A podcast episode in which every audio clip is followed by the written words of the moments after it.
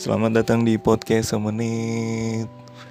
Ya jadi gue mau cerita tentang keluarga gue Tentang tahun kelahiran kita.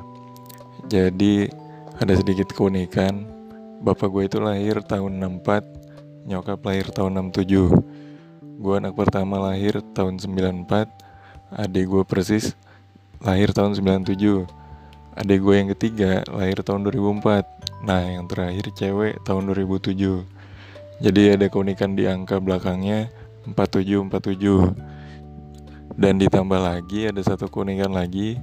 Jadi di antara adik gue yang ketiga dan adik gue yang keempat itu sebelum yang terakhir sebenarnya masih ada satu lagi tahun 2006 tapi meninggal karena angkanya bukan 4 sama 7 kali ya. Oke, itu aja yang mau diceritain. Terima kasih.